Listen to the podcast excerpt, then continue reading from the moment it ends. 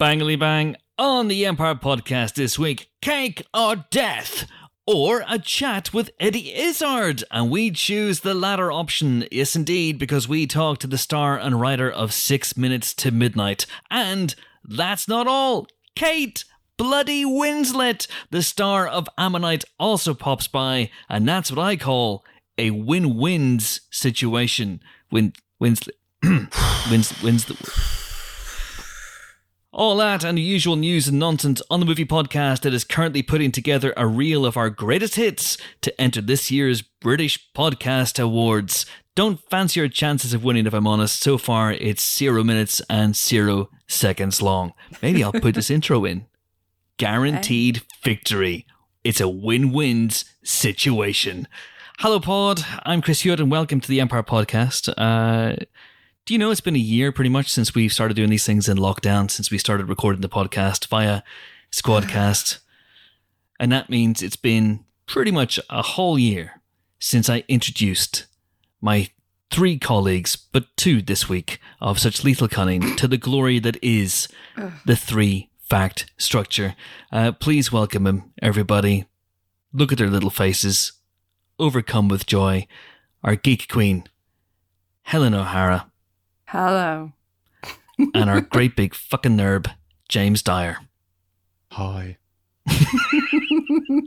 It's one year old, folks. Yay! Three fact believe we've been- structure. Doing this remotely and dealing with that hateful segment now for 12 long, arduous months. Just the Mhm. worst. I mean, it is the 52 absolute weeks. It has taken some time off for bad behavior, so it hasn't been in every single show. But by and large, the three fact structure has been in every episode. Now, there's only three of us this week, so should I give it time off for bad behavior once more, or do you have idea. facts? I mean, I do, but what a great idea anyway. Sure, I have a fact. Okay. In fact, I want to do my fact because I've got a fact. In fact, I can give you two facts. My Oh, first God. fact is simply the fact that you'll find the Pilot TV entry for the Oh, British Podcast no. Awards. It's already completed and I mean, submitted, what's the and point? it is What's the point? magnificent. I mean, we're It barely a minute into it, you know. Yeah. Just It's legendary. Guaranteed win. Guaranteed win. Is it? Is it Is it though? though? Is it? British Podcast Awards judges listen to this and going, this this clip appears to contain bellends. How did that happen? I mean, I can't argue with that. yeah, yeah. Uh, is that your fact? Is that your fact? No, I have another fact. Do you want to hear my other fact? Yeah, might as well. I have a fact this week. I have a Want is fact. you a have a strong fact word. this week. I have a fact. Maybe you should kick off. Should I kick off? I want to hear your fact. I'm going to kick off. I'm going to kick Okay. off. Now, this is in, in grand James Dyer style. I took this from the internet this week. It was the internet was a buzz with this, in fact, and I I thought for a second that at least one of you fuckers, most likely James, was going to use this as their fact this week. But it turns out, how well do you know Austin Powers' International Man of Mystery? I've seen it. You've seen it, of course you have, and I imagine you sat stony faced. I did not enjoy it. Not not at all. Not No. not one single I saw the first one, the second one, and then I absolutely refused to watch the third one. The third one wasn't as good. That was a not a bad decision. But Whoa, the first whoa, one is, whoa, whoa. is genuinely good.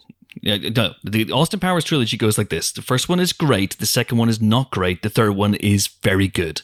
That's how Ah, it works. It goes, Yeah, it's like a it's, roller coaster uh, ride. It goes fair, down and then up again. Which Uh, one has the joke in it?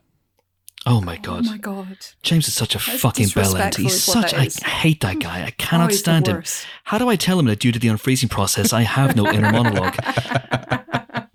Anyway, uh, so this week I discovered that there's a great gag, there's a great running gag in Austin Powers' International Man of Mystery, 1997, directed by Jay Roach, uh, written by Mike Myers, uh, in which we see a number uh, of anonymous henchmen who work for Doctor Evil are killed, and the movie then cuts to their family or it cuts to their friends enjoying fun times. So it cuts to like this. So the do you remember the bit in Austin Powers where Austin and um, Vanessa, played of course indelibly by Elizabeth Hurley, uh, run over a henchman in the In steamroller? the steamroller. Yeah.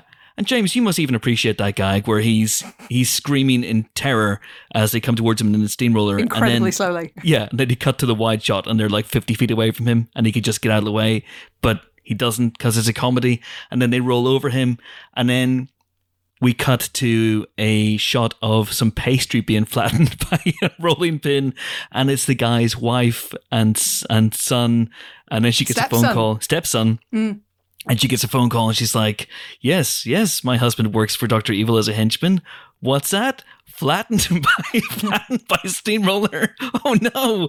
And then the- son's like, What's up, mom? And he's like, I'm afraid your dad's been flattened by a steamroller. And he's like, Oh no, ever since dad left, he's been like a father to me. And it's it's very, very funny. And then there's another sequence later on where a henchman Smitty. gets decapitated. yes, which is why my squadcast name this week is John Smith. Raise a glass to Smitty, uh, who is decapitated by one of Doctor Evil's mutated sea bass. Okay, and then we cut to a party of guys at a Hooters, led by Rob Lowe. And they're all there together for Smitty's either birthday or stag do. I think it's his bachelor party. Uh, they're there for a bachelor party, and then they get a phone call, Smith party. Rob Lowe has to go straight face. What's that? Decapitated by an irritated Irritable mutated sea bass. And then he has to go back to the party and go, "Hey guys, really sorry, but John Smith will not be coming at all because he's been decapitated by an ill-tempered mutated sea bass." There's a then they- fact in here somewhere, right? it- I appreciate Shut- the irony of me asking this. up. Hang on a second. None of these things is your fact.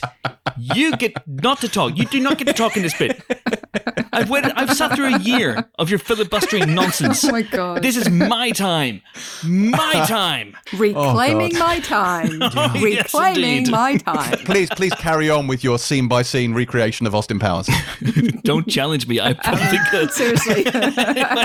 anyway, so Len, he raises the glass. They all raise a glass to Smitty in toast, and that's the joke. So it's a great joke, you know, the idea Yeah. that anonymous henchmen actually have lives and wives, and and you know, there's sadness when they actually get killed. Here's the thing: Uh-huh. those scenes were not in the American version of Austin Powers International Man of Mystery. They were snipped, they were cut, they were excised, they were left on the cutting room floor, and I wonder what else was cut from that comedic masterpiece. Director Jay Roach. Other than the hair from Dr. Evil's scrotum. Okay, just I mean, just a couple of notes. I mean, first of all, you tweeted that, so we knew it. And the whole thing is we're not supposed to know the facts. It's my rules, my party, my rules. Um, but also, so you don't know why they were cut. No. Oh, Should I email Jay Roach? Yeah, Yes. maybe. Okay. I've never emailed. I've never emailed him before, but I have his email address. I could, I could email him. Hello, Jay Roach. You won't remember me, but you gave me your email address ages ago. Anyway, In a very ill-advised move. I hope this finds you well. I'll just, I'll just do it, you know, so you can actually get a sense of it. Hello, Jay Roach. Yeah, that's exactly what it's like. How, how is Susanna? How are the kids? I've just Googled to see whether you have kids, and I see that you have a couple. Good. Why did you cut that bit out of Austin Powers? Thank you. Yours, Chris. There you go. Let us know if he comes back. I didn't actually write an email. I was acting. That was theatre. Wow, that was Wow. Yeah. I know. That's extraordinary. It was the business of show right there. Uh, so that's my fact that good bits were cut out of Austin Powers. Okay. Yeah, the entire entirety of them. By the looks. Oh, Release the James Dyer cut, which is zero minutes and zero seconds long. that no, that is a genuinely funny film. Like I went back and checked after watching The Love Guru because it really shook me to my core, and I was like, "Has anything ever been funny? Uh, like, is comedy dead?" And I went back and watched Austin Powers and Wayne's World, and they are funny. So Yeah. that's the good news. Yeah. I was looking it up today because I was in an Austin Powers kind of mood today, and I looked up that obviously uh, Goldmember was the last one. I love gold. Um, and that was the last one. It came out in 2002. That movie made over $200 million in the US, and they didn't make a sequel after that. They actually just, they dropped the mic. They went out in a high. They went out with number three, and they've resisted all overtures to come back uh, in the interim. It's now been, how long has it been since 2002? Nearly 20 years. 20 years next year. That's some on the fly maths you did there. Maybe they'll do a stealth sequel and it'll just drop someday, like Borat. Yeah. You know. Um, Oh, with yeah. Beyonce back in it, that's the kind of the thing she'd do. Maybe that's you know that she could lead the charge. You know, number three does have by far the best uh, soundtrack. The, the soundtrack to number three is genuinely great. It's really good. It's Jill really Scott good. and Beyonce, it's fantastic. Yeah, it's got "Work it. It Out" by Oh, by Bay such- Once. such a it's It's got some good stuff on there. Uh, Spy Who Shagged Me has a really good cover by REM, Dragging the Line. Uh, and it also has uh, Dr. Evil's uh, version of Just the Two of Us, which I used to That know is pretty great. off by yeah. heart. From the moment I heard Frau say I had a clone, I knew that I'd be safe because I'd never be alone. An evil doctor shouldn't speak a lot Oh, about God. his feelings. My hurt and my pain don't make me too appealing. I hoped Scott would look up to me. Run the business of the family. Head an evil empire just like his dear old dad. Give him my love and the things I never had. But Scott rejected me. Say la vie. Life goes on, treats you unfairly. Even so, a God there must be. Mini me, you complete, complete me. I remembered it! That is good. I it, it sounded Alright. familiar as you said Impressive. it, but no, I could not have Impressive. reeled it off. All right. Anyway, that's my fact. Yeah, that was long. Keep it tight. Keep it tight, folks. Keep it tight. Mm-hmm. Uh, Hell's Bells, what's your fact this week? I was intrigued uh, about Supernova. So I don't know if people saw, but I retweeted the um the the trailer to Supernova, which came out in 2000. Eventually, it was meant to come out in about 1998. Mm-hmm. Um, and things went horribly wrong on it. And I was just kind of fascinated uh, to read more about that.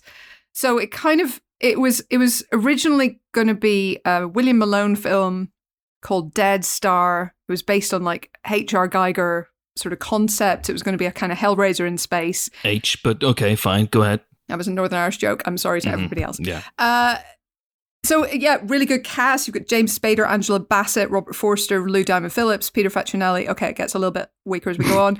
Robin Tunney and Wilson Cruz, good people. And then it all went completely to shit. So basically, they were expecting a a strike uh, as as you know as they approached filming. So they're trying to get it filmed and shot before this strike would start. So that gives them very very little time to work on the script because it was going to be the Mhm. Screen Actors Guild uh, strike. So Hill rewrote the script. Uh, so Walter Hill was brought in just before shooting and reworked the script, and then found out that the producer had been incredibly attached to the original script, which led to like how serious, attached, like super glue. serious issues. Yes. Um, Digital Domain had originally been in a production partnership with MGM, so they were going to do the special effects for cheap. But between the film going into production and basically coming out the other end, that deal fell apart. So they demanded full price, logically, for the Mhm. effects. And suddenly it became impossible to do everything that they wanted to do. Hill spent about, Walter Hill, having finished principal photography, having taken over, spent about 24 weeks editing the film, still didn't have any special effects on it. MGM insisted on a test screening, which was a disaster because people were like, "What the fuck's going on? Why is that man in a suit?" And he's meant to be a robot, and it was a, it was a horrible, horrible, horrible disaster. Um, Why is that man in this suit? Great questions from Yeah. test screening audiences. Why is that man in this suit? so so Hill quit the project. So a guy called Jack uh, Sholder was brought brought in. Whoa, whoa, whoa, whoa, whoa, whoa, whoa. A Yeah. guy called Jack Sholder. I. You put some respect on the name of the director of A Nightmare on Elm Street 2, Freddy's Revenge, and Hidden. How, how dare you? Respect Sure. duly afforded to Mr. Sholder. You may continue. So much, so much respect. Um, so he came in to do some reshoots, try and save the film. He Try to shoulder added- responsibility. hey, he added um, he added some more development for James Spader's character to make him all heroic and give him something to do. Instead of letting the autopilot save them, for example, it's now James Spader who saves them. That got a slightly better score from test audiences. Uh, but they were still unhappy. So they went back to Hill, who wanted $5 million of more reshoots, and they were like, no. And anyway, they put it on the shelf for a bit until Francis Ford Coppola came along. hmm And Francis Ford Coppola was put in charge of re editing the film again at another $1 million cost, which included, and this is the bit I want to focus on. This is essentially my fact. One of the things he did was he wanted to We're all to. doing a Jimbo tribute this week. I know. no, I'm very impressed with this. Is this because it's the one year anniversary? honestly, I mean, I've just been worn down. We're going to beat this thing into submission with Dance in its grave.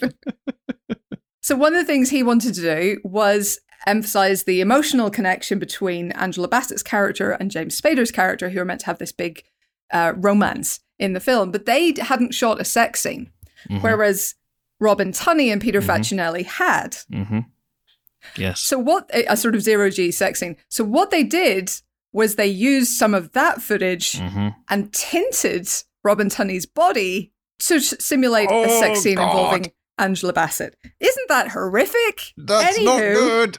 Really, really bad. Uh, the film was originally meant to be this kind of grotesque, scary, R-rated science fiction. Well, it was basically meant to be Event Horizon kind of thing.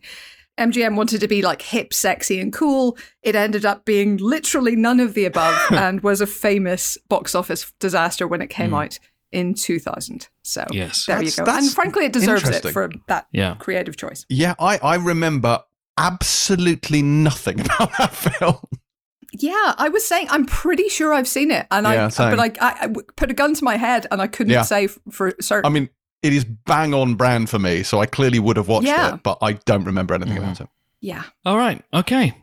Jimbo, Well, here we this go. This week's fact is a musical fact. So, back in Is- 2019, as in, it's a fact about musicals, or you're I'm going going to to sing it. sing No, it? Yes. No, it is a fact about music. So, in 2019, I went out to Chicago, you may remember, to attend Star Wars Celebration. Yes, I remember. It's ingrained in my memory. I, I keep track course of your you movements. Of I have a course do. spreadsheet. Lest we forget, that was the unveiling of the first trailer for The Rise of Skywalker and also the announcement of the Right. title of Rise of Skywalker. Uh, it was also the event where Ian McDiarmid walked out after we'd seen the trailer and demanded that they roll it again.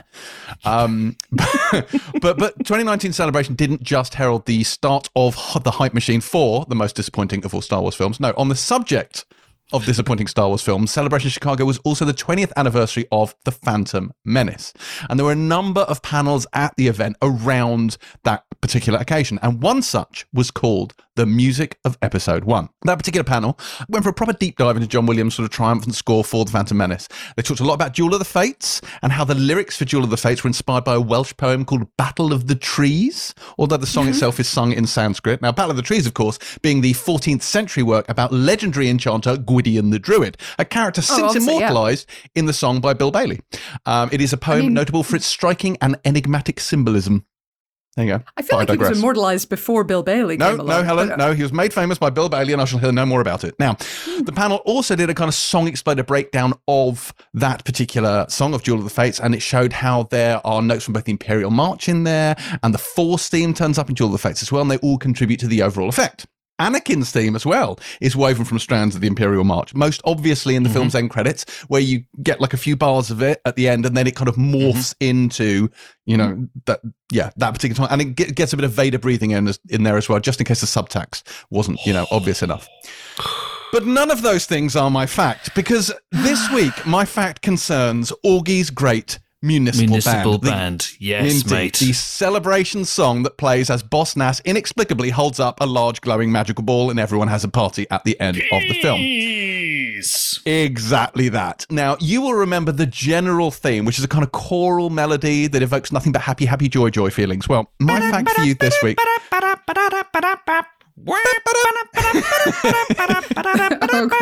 That's exactly it. Okay, so my fact for you this week is that the theme, the main theme from Augie's Great Municipal Band, is the Emperor's theme, but played in a major key. This is absolutely true. So the Sinister Dirge, which first appeared in Return of the Jedi and sounds like it's sung by like dark side Gr- Gregorian monks, is a minor key. And the celebration song is the same thing, but in an upbeat major key. I shall now demonstrate for you on So this it's like kazoo. an upbeat, inspirational song So, about life. Augie's Great Municipal Band goes like this. It goes like this. Okay.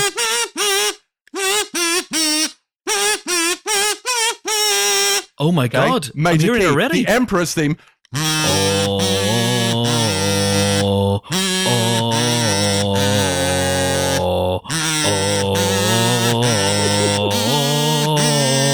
oh. It's the same fucking tune. Holy shit. Wow. I know. So it perfectly captures the fact that the Phantom Menace is Palpatine's triumph far more than anyone else's, and basically, John Williams is a genius. And John that Williams is a genius. So is fucking Ladies and George Lucas in that case. that 'Cause they, is my fact. Wow.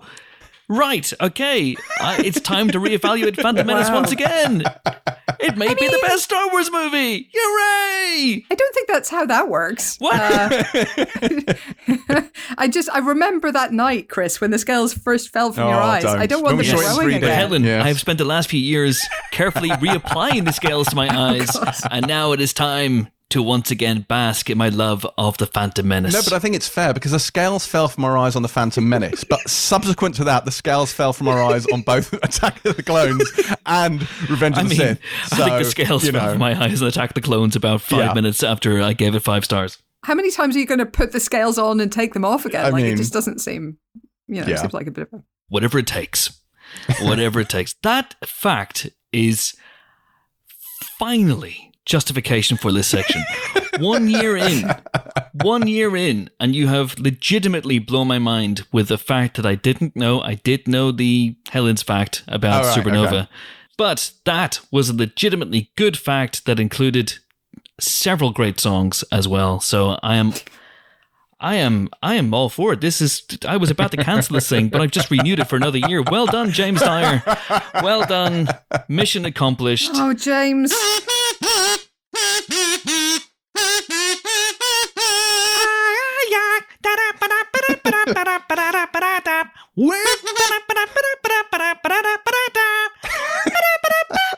Oh boy.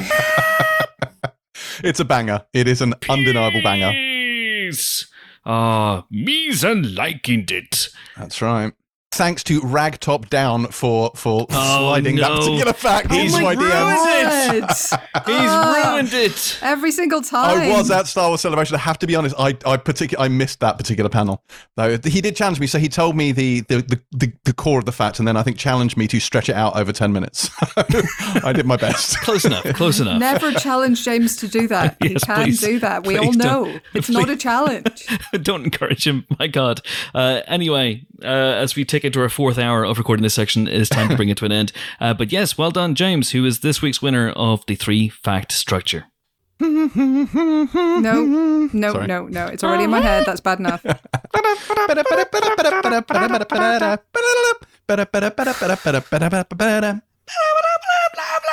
Why it's called Augie's Great Municipal Band is beyond me, but there you go. Because I imagine the band that plays it is called Presumably, Augie, yes. and his band is a municipal band. But now it's time to barrel straight into this week's listener question at Greg87 Hadley, who takes a leaf out of the book of one of cinema's greatest journalists, Tim Messenger, of the Sandford Chronicle, uh, from Hot Fuzz. And he uh, includes a picture of him asking Nicholas Angel in that movie, Actually, I just wanted to ask, what's your perfect Sunday? And so, therefore, that is his question for us, for the three of us. What is your perfect Sunday? This may not be film related, but I'm trying to keep the running time of this show down a little bit, um, so I don't go nuts editing it tonight. My favourite Sunday can only be got from the Cold Stone Creamery in the US, and it Oh, involves no. mint Oh, ice cream Oh, with no. brownie mixed into it. Like they, they get the ice cream, they slab it on the, the slab thing, and then they mix the brownie, the chewy brownie thing, into the mint ice cream, and it gives you this perfect. And it has like chocolate sauce like streaked streaked through it, and it is incredible. And Ben and Jerry's came out with this thing called Empower Mint, which is not like their Mint Minter Wonderland, which is nowhere near as nice. This was Empower Mint, and it was very similar. Had the brownie in the middle of it, and it was limited edition. They no longer do it, and this is why I fell out with Ben and Jerry. Wow. Jerry was distraught, hang I heard. These Yeah. are, I mean, these are, this is not okay. I've been to the Ben and Jerry factory, you know. Have you? I went to, yeah, Ben and Where's Jerry's that? headquarters. It's in uh, New Hampshire, I think. Uh, I don't know. I was going around a few states at the time, but I obviously made a, a special side trip to go to the Ben and Jerry's factory, which was amazing. wow. And they have special flavors there that they don't sell other places. Do they let you swim in the mixture? There was a sort of milk and cookies one, which was delish, and there was a, a New Hampshire kind of apple pie kind of thing, which was Uh-huh. incredible. They don't let you swim in it, no, but they do have like genuinely on the on the let you swim in outside on the outside of the factory, they have like three giant kind of silos, which are literally just marked milk, cream, and sugar, which I'm Wow. super here for. This and is my they also have a graveyard um, for the dead flavors. Oh, really? I was going to say, is that where they keep all the Ben and Jerry's that they've drained over the years? Because my understanding is that they have they have Ben and Jerry plugged into the wall, a bit like Han Solo and Carbonite, and they drain them of their life essence, Life and that force. becomes the ice cream. Is, is that what makes it taste Is that my that's my understanding? That's that's Yeah, but I mean, Yeah. you know, in, in a nice way, like, you know, the f- friendly kind of way, you know. The Empire Podcast would like it to be known that we do not believe that Ben and Jerry drain the life essence of Ben and Jerry and use it to make ice cream. Am I right in saying that Ben and Jerry's are the ice cream that don't have the calorie count on the tub? No, you definitely don't want to know the n- calorie is- count I presume and because numbers don't go up that high. But I Milk, uh, cream, and sugar. Milk, cream, and sugar. Well, I always okay? remember, like, I used to look on the Haagen Dazs one, and I BS it, but I seem to recall looking at Ben and Jerry's. Maybe I just couldn't find it, but I just assumed that they just, for the sake of your sanity, they just didn't tell you because you don't want to know. Your brain was telling you was was overlooking the calories. It was just it, wouldn't was a little it. blind I can't see it.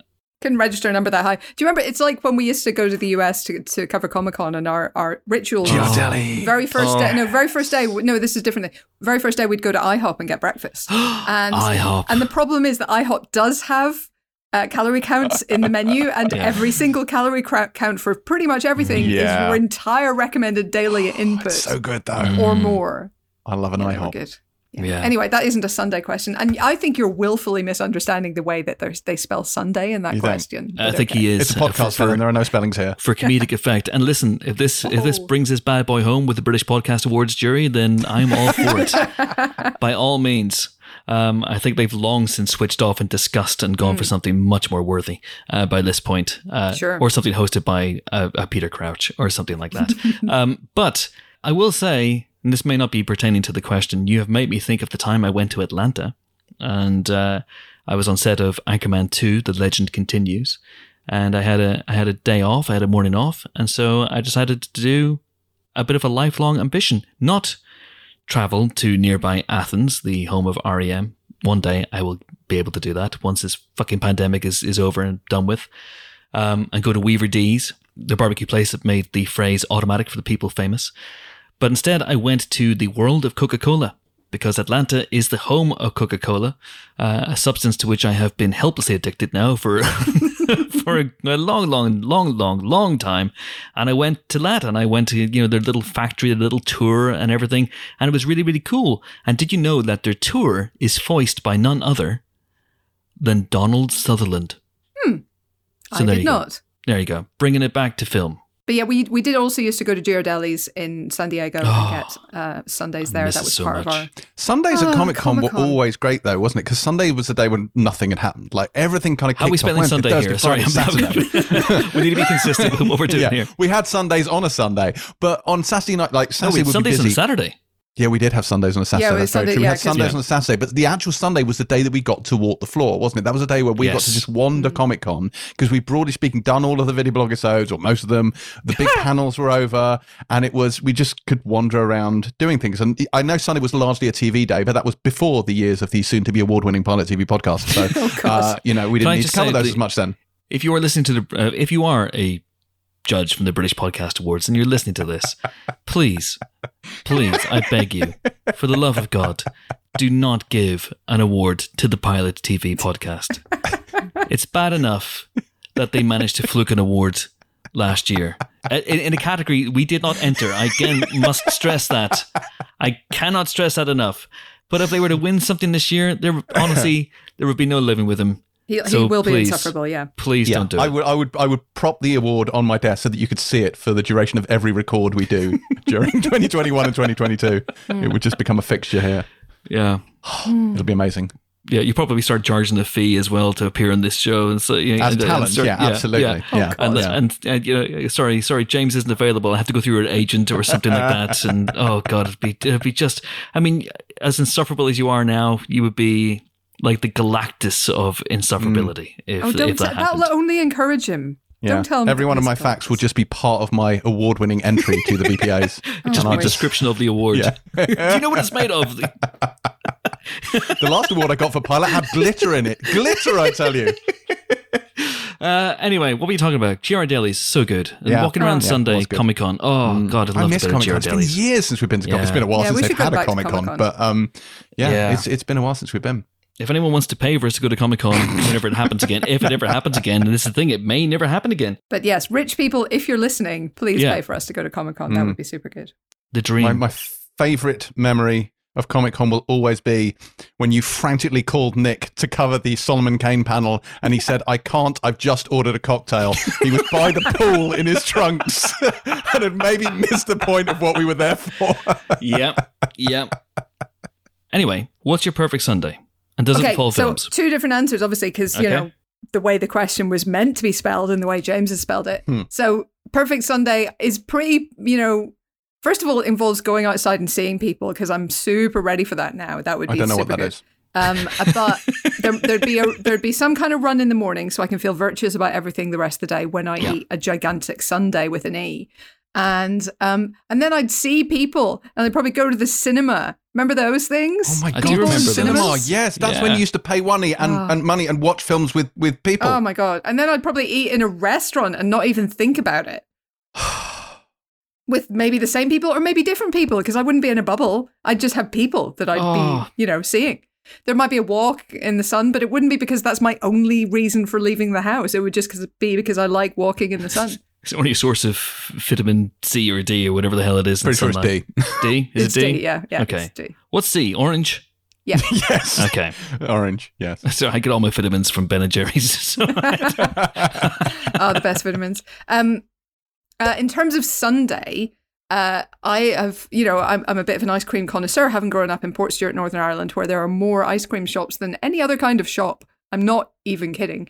Um, so, you know, while I grew up on Morelli's, which have excellent sort of classic Sundays, you know, the Knickerbocker Glory and the and the Gondola was a was an amazing one when I was going up, growing up. I have now graduated and, and will try anything. There is a Florentine Sunday that they do in Fortnum and Mason if you're feeling extremely fancy that I can recommend. But really, the best thing to do is go to Vivoli's in Florence. Now, Festival de Oh, Gelato has its defenders, but for me, I'm a Vivoli's girl. I will go all the way over to Santa Yep. Maria and get it. Mhm. And um, Mhm. I think the first time I went, I got like five scoops to try, and then I went back the next day and got three more scoops to try. So it's bellissima. But they have like pear and caramel and all sorts of like crazy delicious shit. oh, it's amazing. I'm, I miss I miss everything. I miss the outside. I miss I miss the people. I even miss Jimbo. I looked the other day well, at no, let's go karaoke. Not go crazy. I, I oh when this is over we we need to karaoke. Karaoke. It's been yes. a very, very long time, It's been hasn't such it? Such a long time. Yeah. It's been a long, long time. Actually, like an end game. One of the many songs we could sing Oh. at karaoke. I Oh, ah. don't think they won't have that, will no, they? they totally don't. They totally won't have. it. Oh, ah, it's a shame. It is a shame. If Lucky Voice, if you're listening, this is your challenge. yeah. I don't remember the last time we was was Bondioke the last official karaoke we did. No, we Oh, karaoke. no- yeah, since we've done it Terri since since. Terri started. Oh we, yes, we've that's karaoke'd. right. We, we didn't lucky voice with Terri though. We went somewhere else. Yeah. Yeah. No, we didn't Lucky Voice, but we uh, we have karaokeed since then. I just can't remember exactly when, but no it, it has to be done. It has to be done. But anyway, Jimbo, what is your what is your perfect Sunday, and does it With a involve? Yes. My perfect Sunday with a Y. I mean, let's be honest. It's going to be me, without a doubt, on the sofa, almost certainly watching some shit for Pilot. Like that's my whole life. Uh, this is ideal Sunday. Is okay. I mean, I'm just being realistic, Helen. Like this is as ideal as things get. Um, at the moment, I mean, I'd like I have not been to the cinema since fucking July, and it is insane. This is, I think, the longest I've ever gone without going to the cinema, and I include the months between my birth and being able to walk. We've seen It's, films. it's it's insane. I Tenet was the last thing I saw in the cinema. you didn't see Wonder Woman 1984. You're right, I did, but I've blocked that out of my memory on account of it being such a fucking traumatic experience. Yes, you're right. I watched that abomination as well. The last proper film TM I saw was Tenet, but yes, I also witnessed Wonder Woman 1984.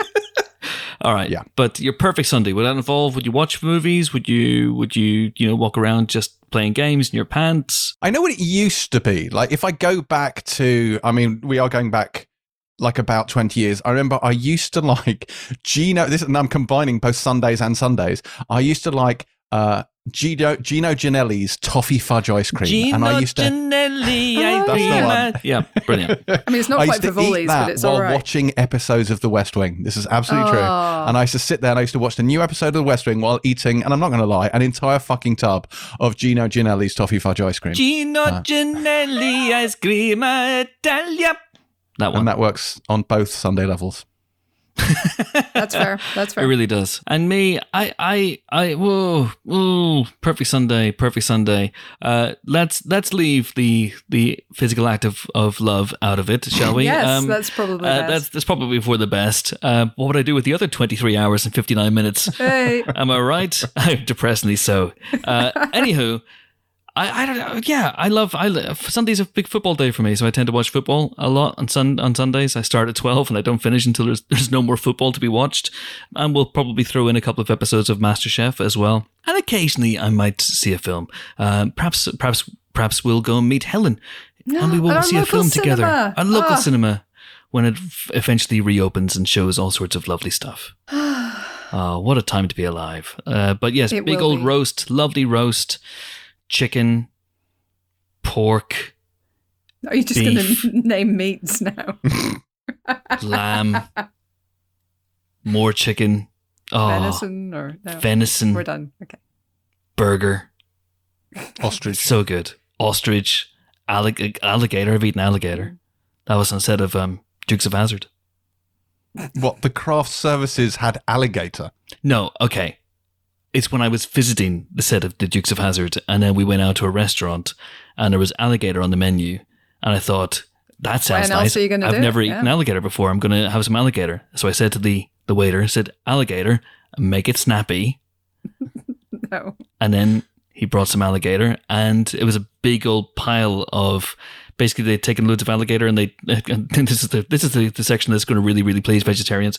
Um, but uh, you know, I thought eating an alligator it feels like sort of karma, right? It feels like yeah. Eating something that might one day eat you. yeah, Pre I'm on top of the food chain here, and it was basically like popcorn chicken, but with alligator, and it was really really lovely until about seven bites in, and then it just became samey and chewy and wasn't wasn't great. But you know, I've eaten like chicken. alligator, so yeah, didn't actually, but you know, it tasted like alligator. But there you go. That's my perfect Sunday. Big old roast, football, film with Helen in the center of town in our local cinema, chatting with people.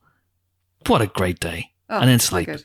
sleep, and then let's be honest, editing a podcast. That's, that's Yeah, well, usually what happens on Sundays as well. But there, but there you go. That is that is how that is what our perfect Sundays would be. And right now, uh, the British Podcast Awards judges are going, really, really, you're just gonna do it like a 20 minute segment and not even mention films once. We mentioned That's films we at least twice.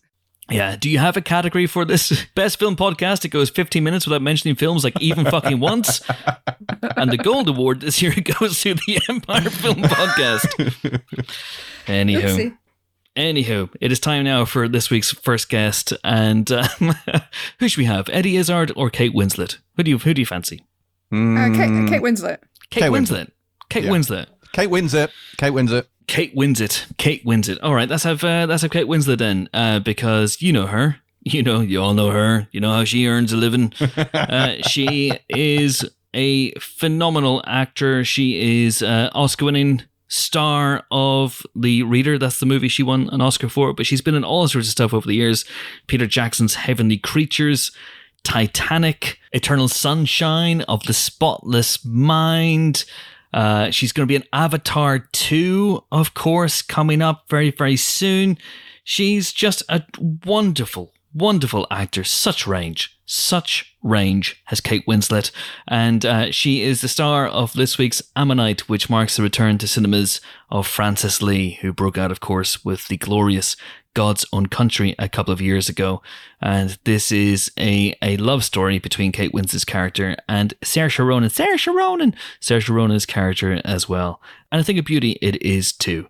So we sent along our Ammonite expert and Ammonite correspondent, our fearless leader, Terri White, to interview Kate Winslet over Zoom. And a good time was had by them both, and I hope a good time will be had by you as well. Do please enjoy. It is my absolute pleasure to welcome Kate Winslet to the Empire podcast. Hello, Kate. Hello, Terri. How are you doing today? I'm doing very well. I'm very pleased to see you've got your eyeliner on. Last time we spoke, that you you you reached for a black sharpie instead. I hope that's not outing you to the world, but I had, um, yeah, I did use a, a sharpie. I still have eyesight in both eyes, which I think is a is a win. Um, which is important. Yeah, which is important. Yeah. if you're a film journalist, the ability to use your eyes, um, I think, is key. now, let's talk about the extraordinary Ammonite. Now, you're not necessarily a stranger to period, but what was different about Mary Anning for you? I've never played a, a, working class period character in any film that I've ever been a part of. You know, so often I've played the the, the period women who are in the corsets and really pulled together, and whose only motivation is truly to take some nice walks and maybe do a bit of poetry, but whose objective in life is absolutely to be wooed by a man and to be married off and financially taken care of. And so the admiration I felt for Mary Anning, given that she was none of those things, she did not have that male person in her life. But more importantly, she was dealt such a rough hand, particularly by men, because she lived in a patriarchal society.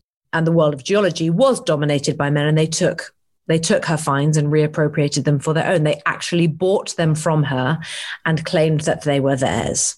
And to me, that's not right. Mm-hmm. So, um, so to step into her skin and to to to try my best to to become who I believed she was, um, with all of her her formidable skills and um, remarkable determination in the face of such harsh, sometimes judgment. I mean, it is kind of extraordinary that you've never played a working class woman in period, which probably speaks to the fact that, that there aren't necessarily loads of those characters, but also mm. you do come from a working class background. Do you think people yeah. sometimes almost forget because you speak beautifully and Well, yeah, exactly. I think I think it's not so much as forget as perhaps don't even don't don't really know, you know. And I and I definitely think because because I have played these kind of beautifully pulled together composed women in period films who have spoken very well, certainly in my early 20s. You know, I, I there's a there's a I don't know, there's a kind of like a an assumed pedigree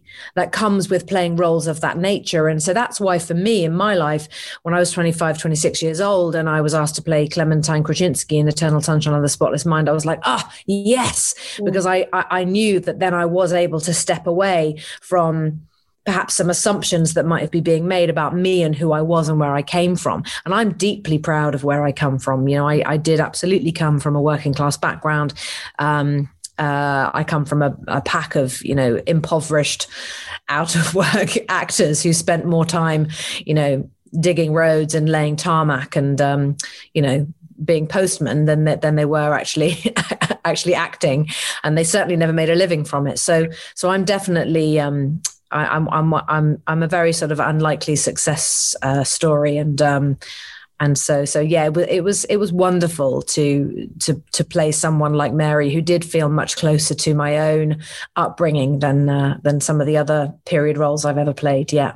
And how important do you think it is to show alternate working class stories on screen? I think it might be fair to say we're fed quite a stereotypical diet much of the time in terms of what working class stories look like. But I feel like Francis and you were doing something quite different in terms of class I think Francis really was doing something different in terms of class, you know, because because he wanted to, he absolutely wanted to show the, you know, the profound brilliance and mind of a woman who who, who, may never have had well she never had recognition and and it's only really in recent historical terms that she has received that recognition. But mary was just because she was a woman people questioned her mind. They questioned her scientific discoveries. They even tried to say that they were a hoax or that she was a freak or, I mean, this, she was subjected to such extraordinary scrutiny just because she was a working class woman. And it was very important for Francis to sing her praises and to celebrate her. Um, and I certainly enjoyed being a part of that with him. You know, it really felt good to give her that power and to give her that, um, and to give her that that place whereby we can hopefully celebrate what she achieved. And, and what about sexuality as well? Because I think as, as well as working class alternate narratives. Sexuality is another area. Um, and Mary has a relationship with a woman played by Saoirse Ronan. Mm-hmm. And this relationship, I think, vitally isn't about shame, it's about love. Exactly. And I think you've just really hit the nail on the head there, Terri. You know, one of the things I appreciated so much about our narrative is that it is, it, it, it, it is completely devoid of hesitation or fear. You know, there's no secrecy around the relationship between Mary and Charlotte.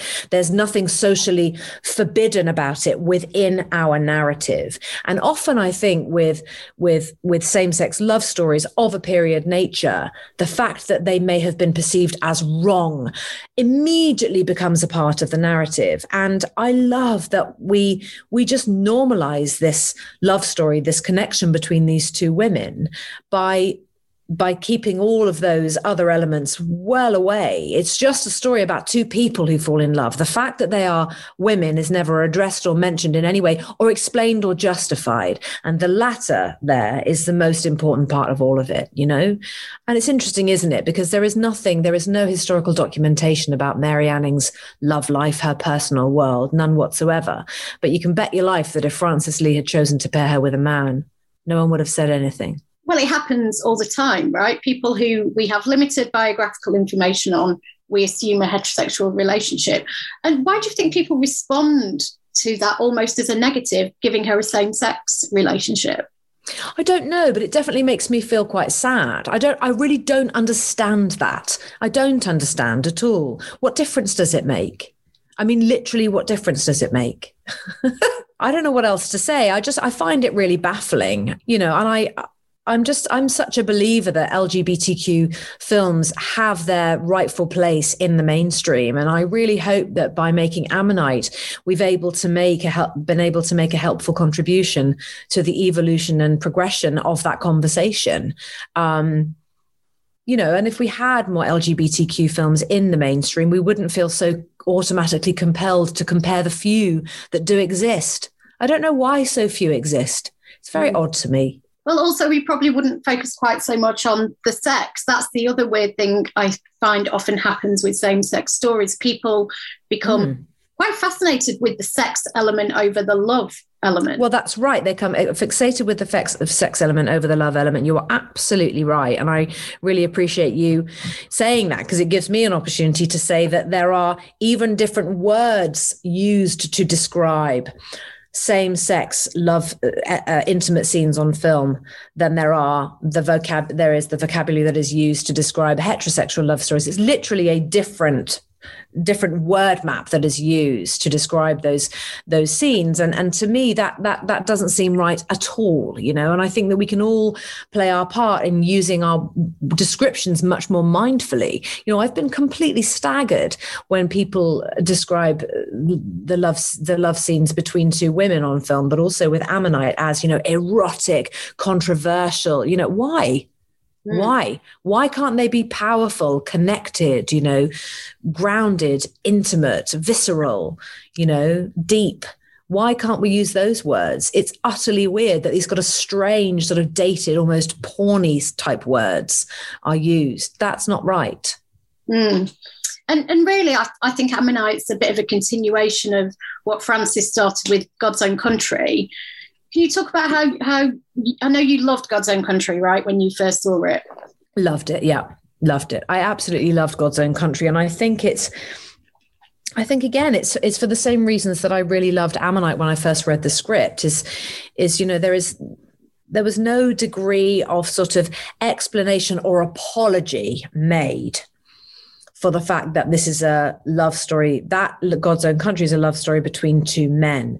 It just is a story about two people two two opposites who connect in the way that they do and find their way towards each other and in being together. Um, in the same complex ways that any people who fall in love can sometimes experience. And without adding that element of shame you know it's it's it's really admirable you know i think uh, as a filmmaker for francis to have met, been able to make those choices.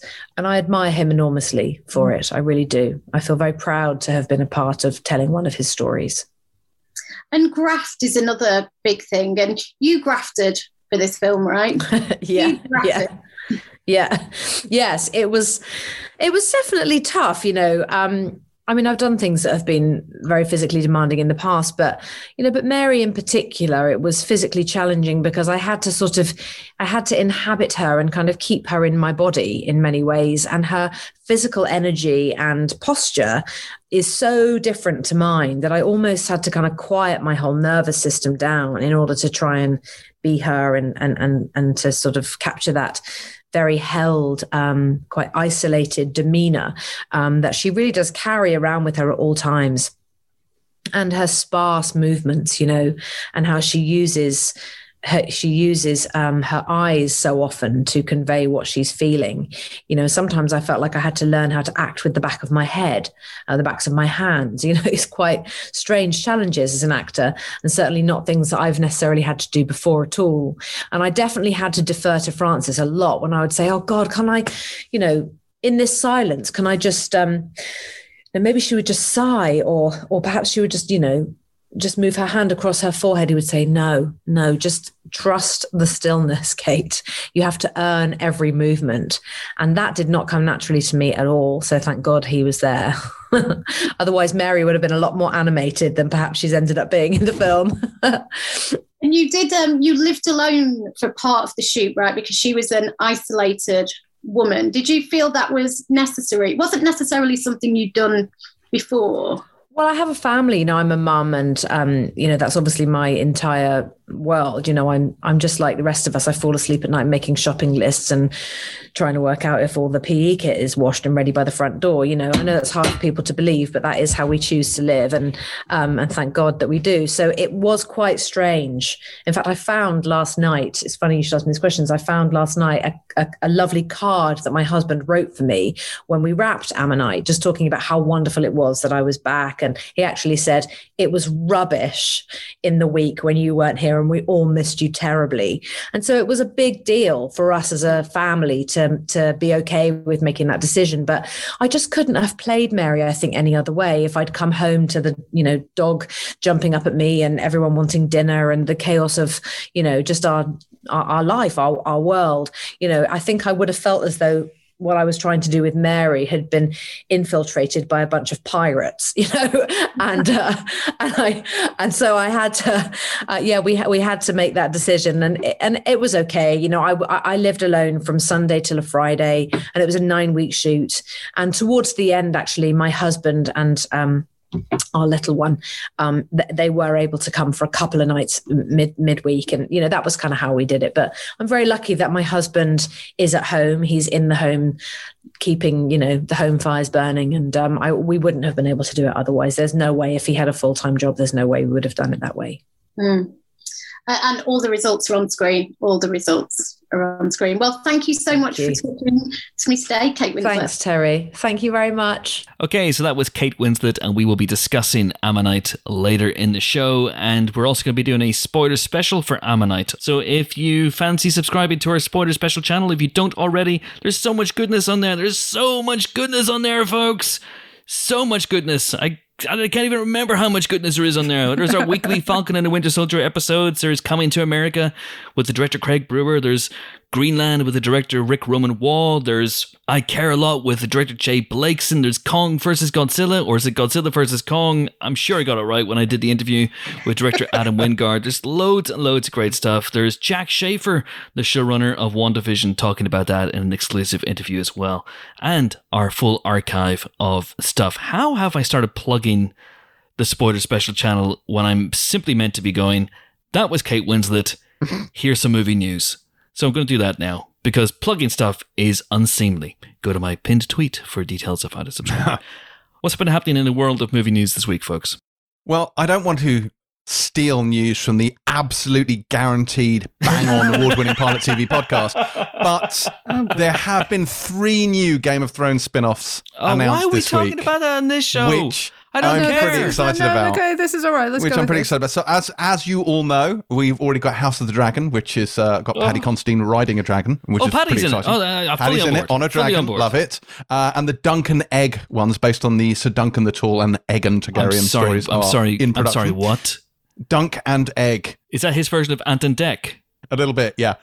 Hello, Dunk or Egg. Uh, yes, it's uh, Sir Duncan the Tall and his squire Egg, who is in fact Aegon the Fifth Targaryen. So that's good. Uh, but anyway, but that's not what that's not what was was been announced. None of those things are your news. None of those things are my news. So. Uh, three possible ones. One is set in Flea Bottom, which is the sort of the slums of King's Landing. So it's like a Ken Loach Game of Thrones spin-off, I like mean, working class drama won't in the slums of okay. Mm-hmm. King's Landing. So that's that's the thing that's been announced. Is that I Daenerys Blake? I, I, yes. As soon as they announced that, prices of sackcloth went through the roof. Let me tell you, if you hold sackcloth futures right now, you are in for a windfall. Yeah. Expect a lot of cabbage in that one, I imagine. Are you proud of me for doing a Game of Thrones reference? That was Oh, good. that's That was good. impressive. It was good for a man who's never watched the show. That's impressive stuff. Tell me more about these shows I will never watch. Well, 10,000 Ships is another one, which is uh, based on Nymeria, not the wolf, but actually who the wolf is named after, who is the Dornish princess who helped found Dorne. And that's kind of, she's uh, she's in command of a flotilla of ships fleeing Old Valyria. So it feels a bit like Battlestar Galactica, like, but with actual Ooh, ships being pursued and harried by dragons and, you know, bad Any people. of them lodged in the Suez Canal? Yes, they're in fact shooting there now. Oh, so Um, and the last one, also nautical, is Nine Voyages, which, uh, if you know about House of the Dragon, Steve Toussaint is playing Lord Corlys, the Sea Snake Velaryon. And uh, he's going to be, I assume he's reprising that role because the character's in this, and he's the star of this Nine Voyages thing. And he was the greatest seafarer in the history of the Seven Kingdoms. I mean, So that's uh, that's pretty what good about stuff. like all the people from the Iron Isles? Are they aren't Yeah. they supposed to be quite good at sea I mean, stuff? quite good. But this guy's literally called the Sea Snake. So I- I'll be honest. I will. I will cop to some qualms about some of these shows. I would suggest possibly that they will not necessarily replicate the success of Game Or of happen. Thrones, Helen, Yeah. or happen. and that not all of them might happen. 20 shows together might make the impact of one show, is what they're Mm. hoping. But the, the problem with that is twenty shows tend to cost twenty times as much. So you have a, a Mm. potential problem of payoff there. But you know Mm. what? I mean, if they're just like, if they keep the price of sackcloth down, they'll be fine. So it should be okay. Mm. I, I just, it's the same, you know, it's the same thing with the Star Wars stories spin offs. The problem is that the MCU has a continuing narrative, which is a continuing reason to watch. The, the problem with this kind of approach where you throw everything at the board is you don't have a joined up end point that you're trying to get to, an Mm. end game, if you will. Oh. And, um, and therefore, there is a risk that people will just go, I mean, I don't care after episode one and just kind of, you know, tune out.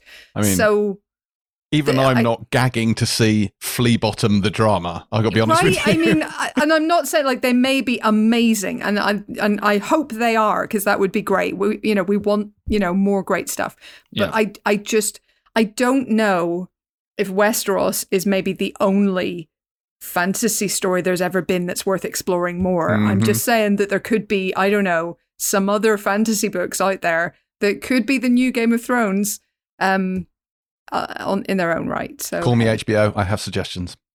Yeah, they've, uh, they've added some casting to the Jack Reacher TV show this week. Do any of them eat yogurt? I wish.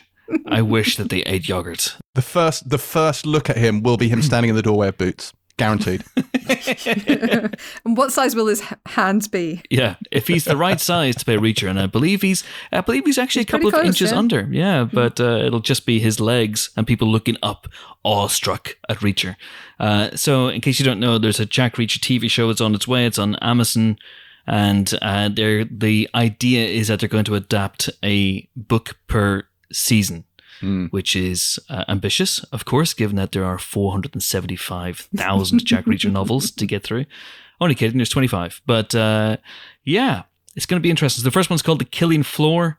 And uh, I've always been a little worried, not always, because it's only just happened, but I've been a little worried about how they would approach Reacher on the small screen.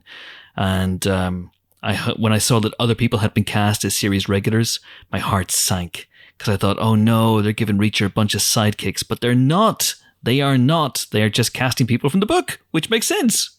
So there you go. So Reacher will still be a loner, doing his thing, walking around. Being a with walking just his passport and a toothbrush. oh Yeah, a my folding god, folding toothbrush, Helen, toothbrush. folding yeah. I mean, I like. I felt like people would figure that out. At what point does he figure that out? As, you know, just this toothbrush just jamming into his thigh. Uh, so Malcolm Goodwin, who was in iZombie, Willa Fitzgerald, who was in the Scream TV show, and Chris Webster, who was in a thing called Most Dangerous Game. That I've just just reading the press release here. Uh, they are going to be in Reacher, which is simply what it's called. It's going to be called Reacher, uh, and that is good because it means they do know Jack.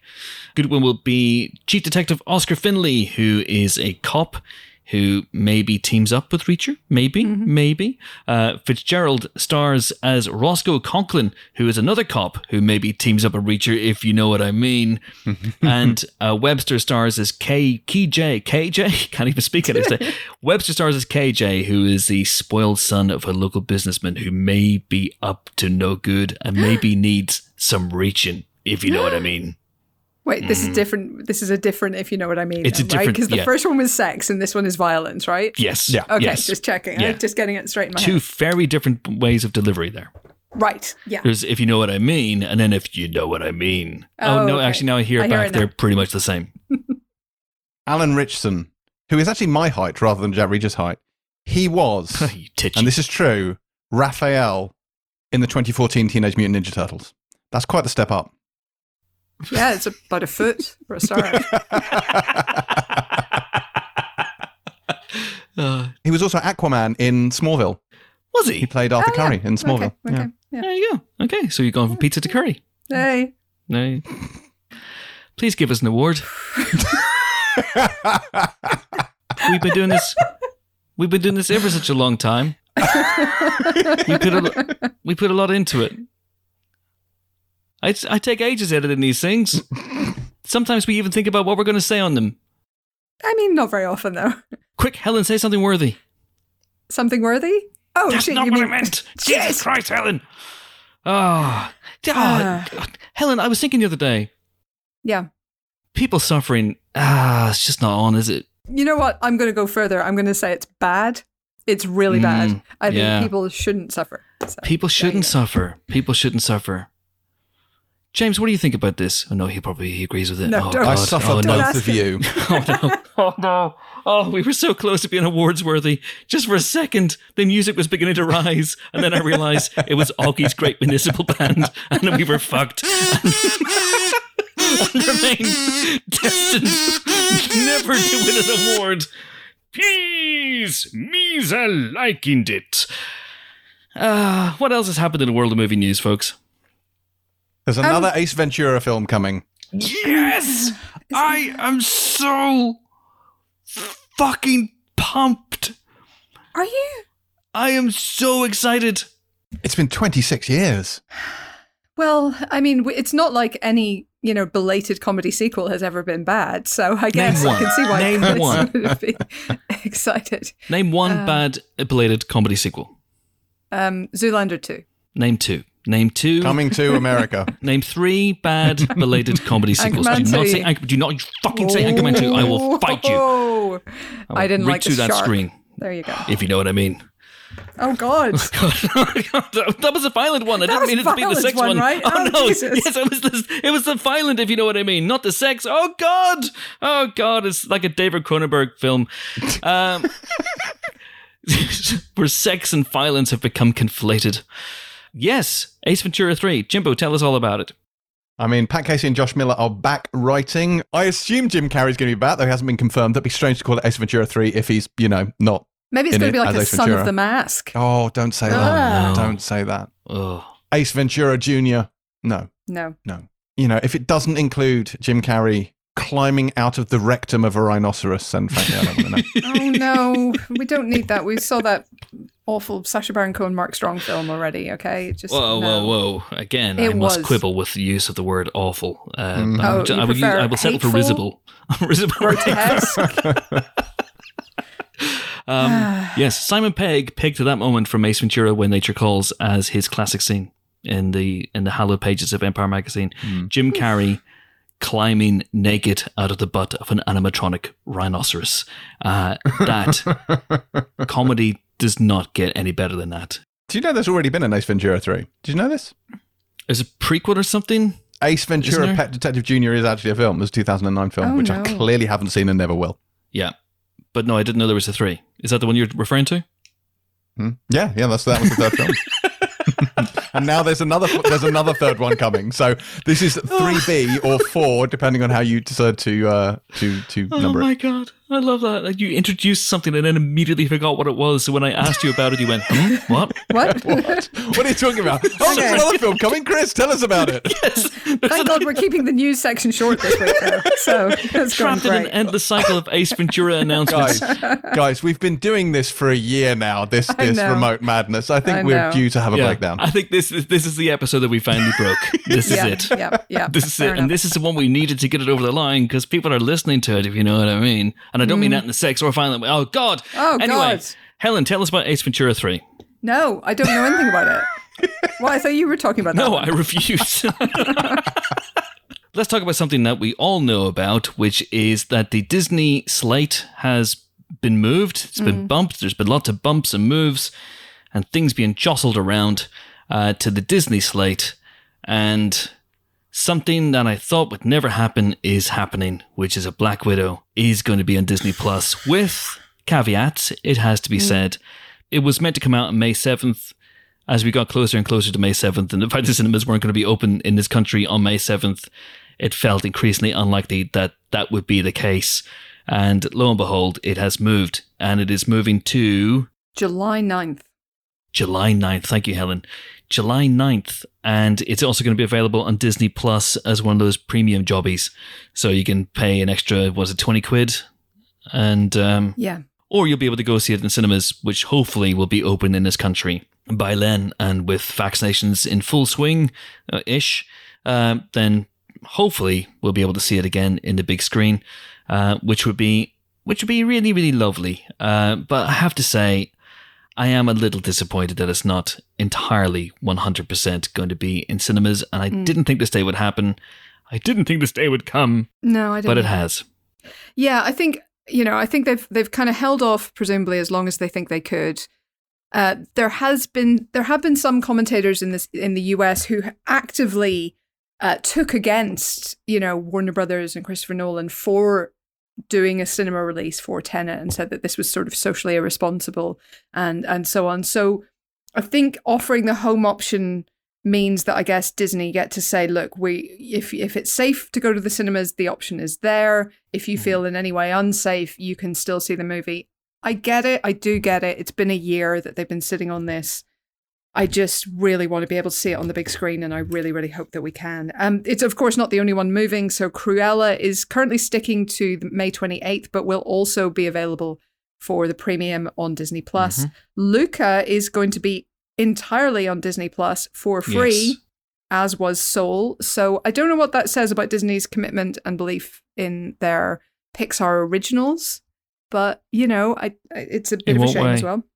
In in that two Pixar originals have both gone to Disney Plus with no premium. Now, you could look at it as a couple of ways. You could look at it as they go, the Pixar name will, will drive more subscriptions because that's ultimately what it's about, I guess, for them. For us, it's about the art of cinema, folks, but for them, it's about bums on sofas and monies in pockets. Uh, and the art of cinema, obviously, Of course, as well. But you could look at it that way, or you could look at it as they have, they looked at Soul, which I thought was, you know, it's a very, very good film, but not as commercial as your usual Pixar stuff. And they thought, Yeah. well, maybe this isn't going to make a billion dollars. So maybe that's the same thing with Luca. Maybe, but it's uh, a shame. Anyway, Shang Chi also is moving to this, uh, September third. Mm-hmm. So, and it, but it is due to be cinema only at that point. Yeah. Isn't Eternal still down for November? Like Yep. in, in the States Yep. at least? Like, At the moment, yeah. hmm. Interesting. We'll see, I guess. Um, Free Guy also moved to August 13th. Kingsman is now 22nd of December. Deep Water is 14th of January next year. And Death on the Nile, which has other factors to contend with, That's never beyond, coming out. Uh, COVID, has moved to 11th of February 2022. So, Do you think it's going to give them time to maybe deal with the fact that one of the actors in that uh, movie has become, shall we say, problematic? And Has they be- might be wishing to replace that actor. I don't know what's going to happen with that one. I genuinely don't know what what you can do with a film like that at this point. Mhm. Um, Mhm.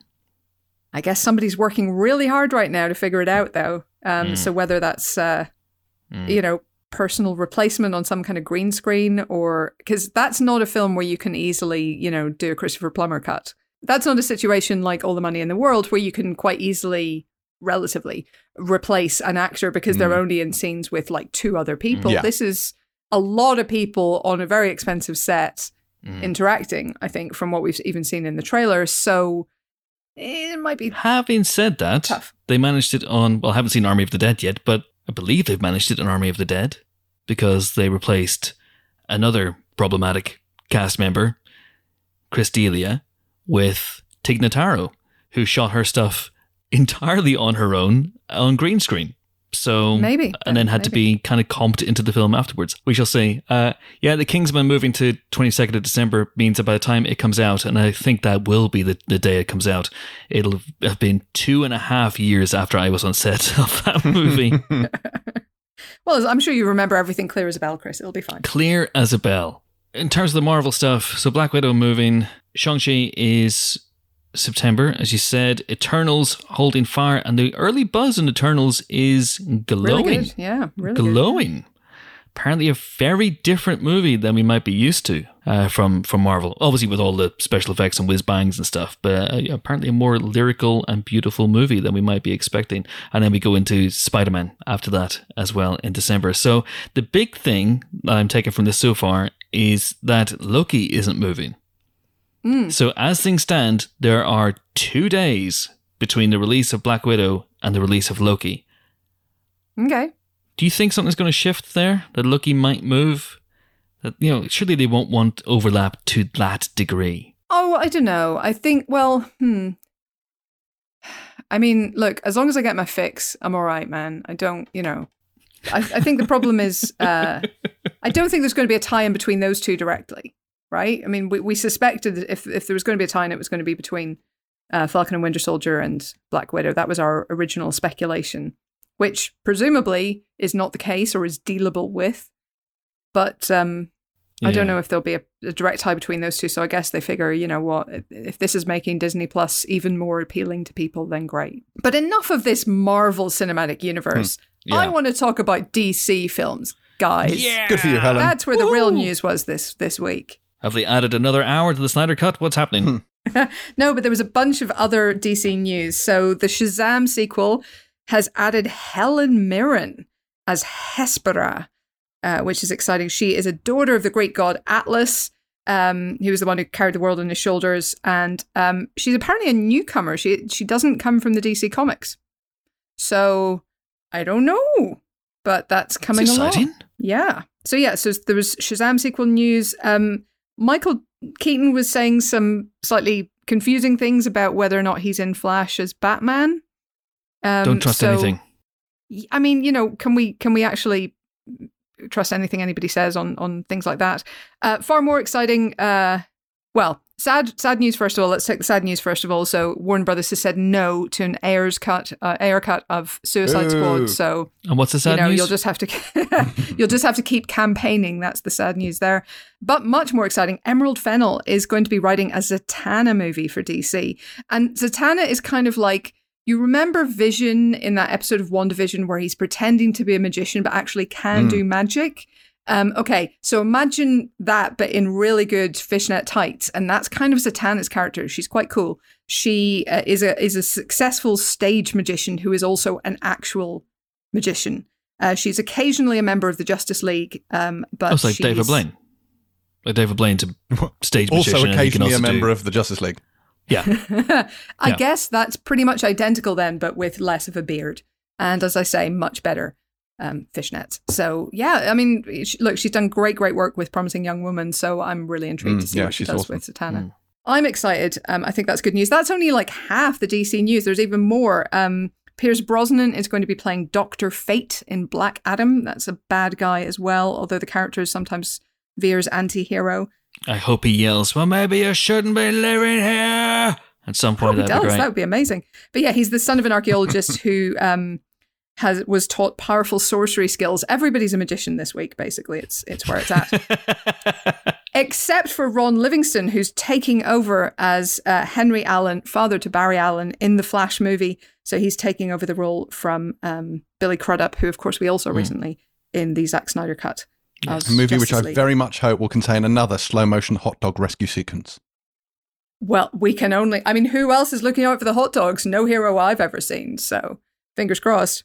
Do you think this is a um, a crud upgrade?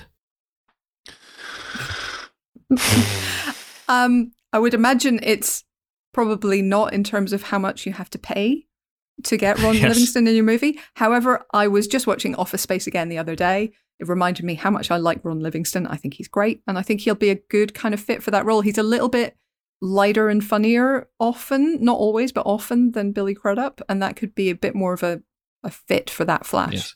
By the way, I was just it was just no, a I, funny I, play on words, folks. I, I just in case people at home are listening to this and they think that I actually genuinely thought that Ron Livingston was an upgrade on Billy Crudup. Let me be clear on this. Nothing is an upgrade on Billy Crudup. he is a golden god. He is a golden. He is a god. golden god. Um, yeah. Livingston wasn't he Berger in Sex and the City? No, wasn't he? No, Berger was. Who was um, Berger? No, he went on with. Car- was he? He did I don't go think his Carrie. name was Berger. He did go. Yeah, they broke up over the. They broke up over the scrunchie. Post it. Post it. He broke up with her over a post it. Do you know how I know this? Because on the absolutely already award-winning Pilot TV podcast, Terri oh, no. went on a rant about Berger last week on the episode because she rewatched the final season of Sex and the City. So he was Berger. I don't know who Berger was because I didn't watch the final Wait, season. Wait, I'm mixing up with Adrian. I was getting him mixed up with Adrian. So who's Adrian? Adrian? Adrian is the one who came back in the movie, who's in he is uh, My Big Fat Greek Wedding. He's Berger. I've just looked it up. He's Berger. Okay. Bow before me and my knowledge of Sex and the City. Dumped her via post it. Yeah, but it was over the fight of about the scrunchie in his book. Oh my he god! He had a New York woman going out to like a restaurant wearing a scrunchie, and she was like, "That would never happen." And he was like, "Well, it's in my book," and they broke up over it. Anyway. anyway, in other news, Keanu Reeves is doing a new film. Have you seen this? Woo! So yes. Keanu Reeves uh, was involved in working on this comic book Berserker, in which I presume his character goes around looking for vowels. So this is B R Z R K R. Uh, I very much hope they take the Berserker song from Kevin Smith's Clerks and use that as the theme tune. But assuming they don't, so this stars uh, will star Keanu Reeves in the main role, and he is an eighty thousand year old immortal. And it's good casting because when he's eighty thousand years old, he will look exactly the same as he does it's, now. I, I, I'm I'm surprised he's actually giving that away about himself because it's been talked about for a long time now now. Like it's been an open secret, and now he's just coming out and admitting it. It's amazing. Going to finish off with some very good news. Our old podcast mucker Gareth Evans, his latest movie Havoc, is gaining pace. Uh, starts filming in a couple of months' time. Uh, Tom Hardy signed on to star a couple weeks ago, and now they have added Forest Whitaker to the cast. So this is very, very exciting news. I cannot wait to see what havoc Gareth is going to wreak on that movie. Hooray! Good for him. Good for him. All right, now it is time for this week's final guest, and it is Eddie Izzard. Eddie Izzard, indeed, uh, who is the star and writer of this week's Six Minutes to Midnight, which is a World War II set thriller which will be premiering, like Emerald Fennell's Promising Young Woman and the Snyder Cut for that matter, exclusively on Sky Cinema and Now TV as of this week. And in it, Eddie Izzard plays a teacher who goes to a boarding school for German girls in England just before the beginning of World War II, just before the outbreak of World War II. And there is all sorts of spy shenanigans and clandestine goings on. And incredibly, this is Eddie Izzard's first screenplay, and it is based on an incident that she heard about in her hometown of Bexhill on Sea and had lodged in the old brain for years and years and years. So when we got together in Zoom a couple weeks ago, we talked about that. Why it's taken her so goddamn long to write a screenplay, and of course her movie career, which contains fewer comedies than you might expect from one of the greatest comedians this country has ever produced. Here we go. Me talking to Eddie Izzard. Do please enjoy. Delighted to be joined on the Empire podcast by the star and co-writer of Six Minutes to Midnight, Eddie Izzard. How are you? I'm very good, thank you. How are you doing? I am good. I am good. I'm very, very glad to. Well, I guess we're closer to midnight than than, than, we are in this movie, so maybe it's not such a good time. But uh, but I did want to focus Eddie on the co-writing part uh, of yep. this movie first, um, because you've been making movies for a while now. Your first movie was in 1996. You're a prodigious generator of your own output, uh, and frankly, I'm a little surprised it's taken this long for you to write a screenplay. Very good point. And should add to that, I broke into Pinewood Studios when I was 15. And as Spielberg did it, he must have been 17, 18 or something when he broke into Universal. And his career got going, boom, it seemed almost like the next day. And mine took another, uh, it was another 40 years my career took 15 years to go, and it was 40 years before I wrote my first film because I think maybe one of my strengths is to is knowing what I can do and what I can't do. And I struggled greatly. Well, uh, because in stand up, I developed this, uh, and I'm dyslexic, so I developed this way of writing where I didn't write. I, I, I, I would workshop my shows, even in French and German. I, I, go in and I develop the show by going bonsoir, hey, qu'est-ce qui se passe? And I just muck about in French, talking about cats and dogs and, and banjos. And so that doesn't lay, lend itself to, to writing drama uh, or thrillers. And so I knew I had to, I had to push through this and I can write and, and, I, and I have these feelings and these stories inside me. I also found analysis difficult to do. I used to sit in front of the in, in cinemas and, and, just say, all right, I'll analyze through this and and uh, and work out how things work. And I and I found that difficult to do because I would constantly fall into the film again and go, oh, oh, that's a, oh, I'm supposed to be analyzing this. So the 40 years was needed. I just needed that long to, to, to also get my acting into a good place so that I could put myself into a lead role without saying you have absolutely no experience and we don't think you're going to be any good in this. I'd already, you know, I'd done Victoria and Abdul with Stephen Frears and a whole bunch of other things before, and I was Tony nominated and, and for Joe Egg and back in, uh, in on Broadway. So I, have got enough stuff under my belt that if I did write a show, uh, a film, show, a film. With, with a role that I could put myself in, and people think, okay, well, let's. And Judi's going to be part of it. Great, so Judi Dench in it. So it just took me that long to get there because I yeah. knew I wasn't good enough beforehand. Oh, I'm sure that's not entirely the case. No, but... no it, is, it is true. That and, and it's, a, it's a strength to know what you're weak at and what you can get stronger at. So I'm guessing then there's not a drawer full of of screenplays that you started and then didn't finish. No, there's a drawer full of ideas in my in the drawer in my head. Um, there's about five films uh, there that that need to be extrapolated outwards. And I'm I'm in a good place to get them going actually now, and I need to do that. And Celyn Jones, who I wrote with, I did a film, Castles with the Sky, with him. Then he went and wrote um, Set Fire to the Stars, playing Dylan mm. Thomas, and uh, and it, Andy Goddard, our director, directed that with him and co-wrote with him. And so Andy came in on this one. So and Celyn's just a he's a great motivator because he just goes and does things and gets things done. Whereas I think about them and I'm slow about them. Okay, I don't want to muck this up, and in not mucking it up, I don't get anything going. So it was great. Once I got, I, would already been developing the show for about five years and not getting that far before I started working with Celyn on Six Minutes, and then things got a lot faster um, because he's he has a great engine on it. That's interesting. I mean, are you in the same room? Uh, obviously, pre-pandemic, are you in the same room? Do you need someone there to chivvy you along, so to speak? No, I think I need someone to write with, so we break down story. Mm. Just the idea of me separating story from from uh, from script and that script is a progression of beats, uh, and then the dialogue can drop in. It just took me ages to analyze that to work out how that worked. And I could have done that by writing loads and loads of scripts, but for some reason I had to I had to come to this the way I had to come to this, and now I'm I'm ready to, and I need to pull these out of me. And also I want to be I wanted to be in politics. I wanted to get into the you know uh, uh, become an MP at the last election, and it looks like I'm going to have to wait to the next election. So I have got these years here in which I should pull two more films out of me and get them up and running. That would be that's what I should do. Um, and I'm going to just target drama from now on. That'd be tremendous, and uh, that's an interesting uh, uh, revelation there as well. The, these five ideas that, that you've had noodling around in your metaphysical drawer for a while.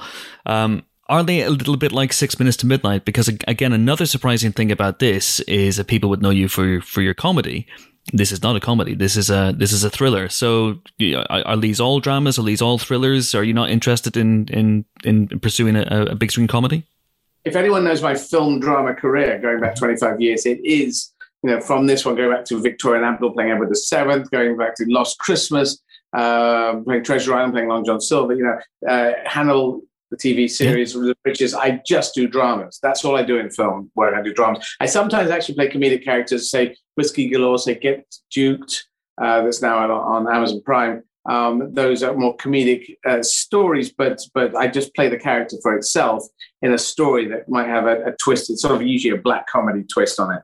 Um, so that's all I want to play. So these stories are yes, uh, dramas, um, series. There is one comedy thing idea that I have, but I wouldn't be in it. It would be a um, it'd be more like a, a somewhere cross between The Simpsons and, and the Muppets. Um, yeah. That that's going to happen. Um, and all these these other films will happen. I have to do them. I just have to do them.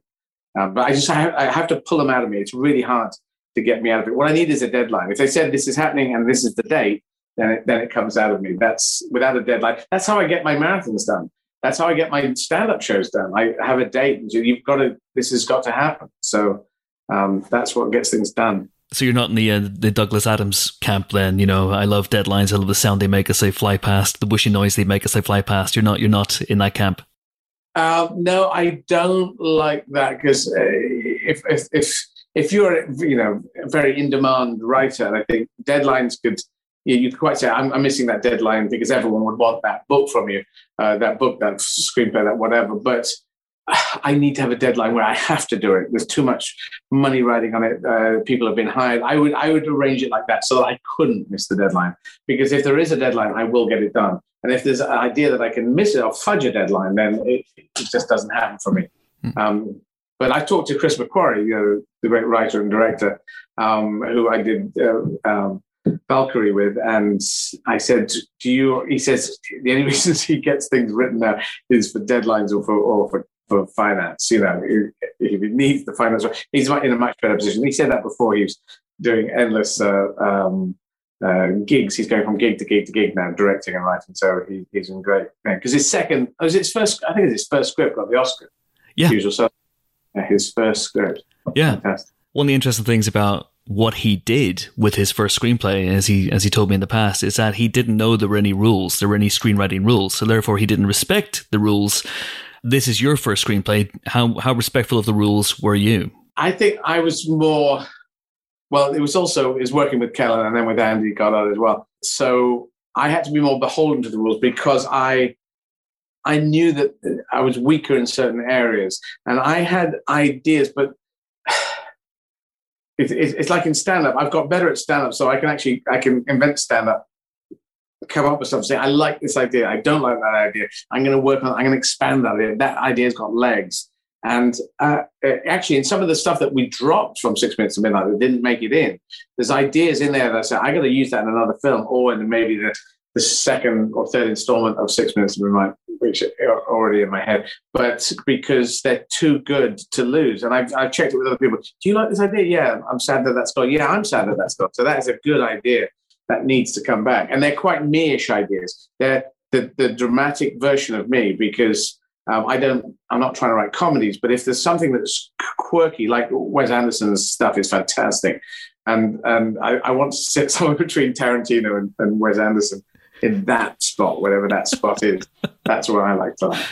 That's amazing. So, so this is the first movie that's been pulled out of you, so to speak, and yeah. uh, it's an incredible story as well. And and if my understanding is correct, you've almost stumbled upon it. This has been under your nose for, for many many years. Yeah, well, I um I, I grew up in a town called Bexhill on Sea, seaside town, and uh, and I uh, it's if people don't know it's Brighton, Hastings, south of south of England and nothing much happened in a seaside town. And then I, I, got, got a bit known, so I became patron of the museum there. And I can show you this and this, but I don't know if the, but that's mm-hmm. you've, if you've seen the film, which mm-hmm. I take it you have, that's mm-hmm. the, the, photograph I was shown, which had the British.